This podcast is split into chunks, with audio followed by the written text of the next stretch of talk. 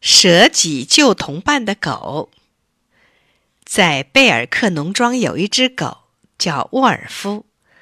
农庄里有条弯弯曲曲的公路，路边插着一块牌子，上面写着“车辆慢行，注意公路上的狗”。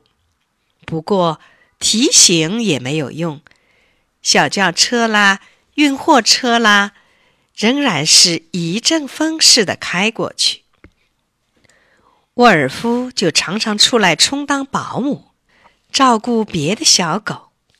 有时候，一窝小狗把公路当作游戏场，沃尔夫会在附近的草地上躺几个小时，注视着那些乱跑乱蹦的小狗。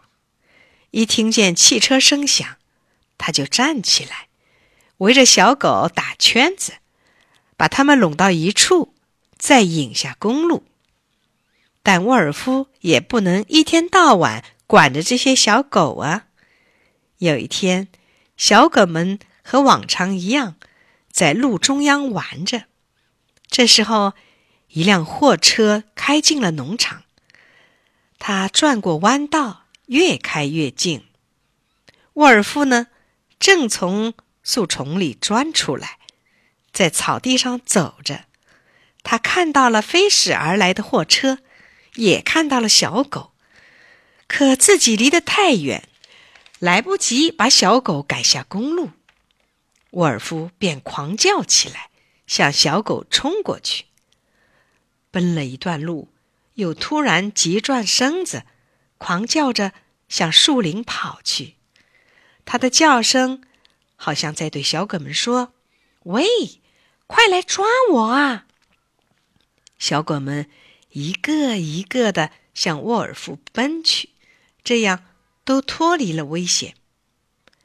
春天的一个下午，沃尔夫走出农庄，来到铁路边。沃尔夫早就懂得铁路和火车是怎么一回事了。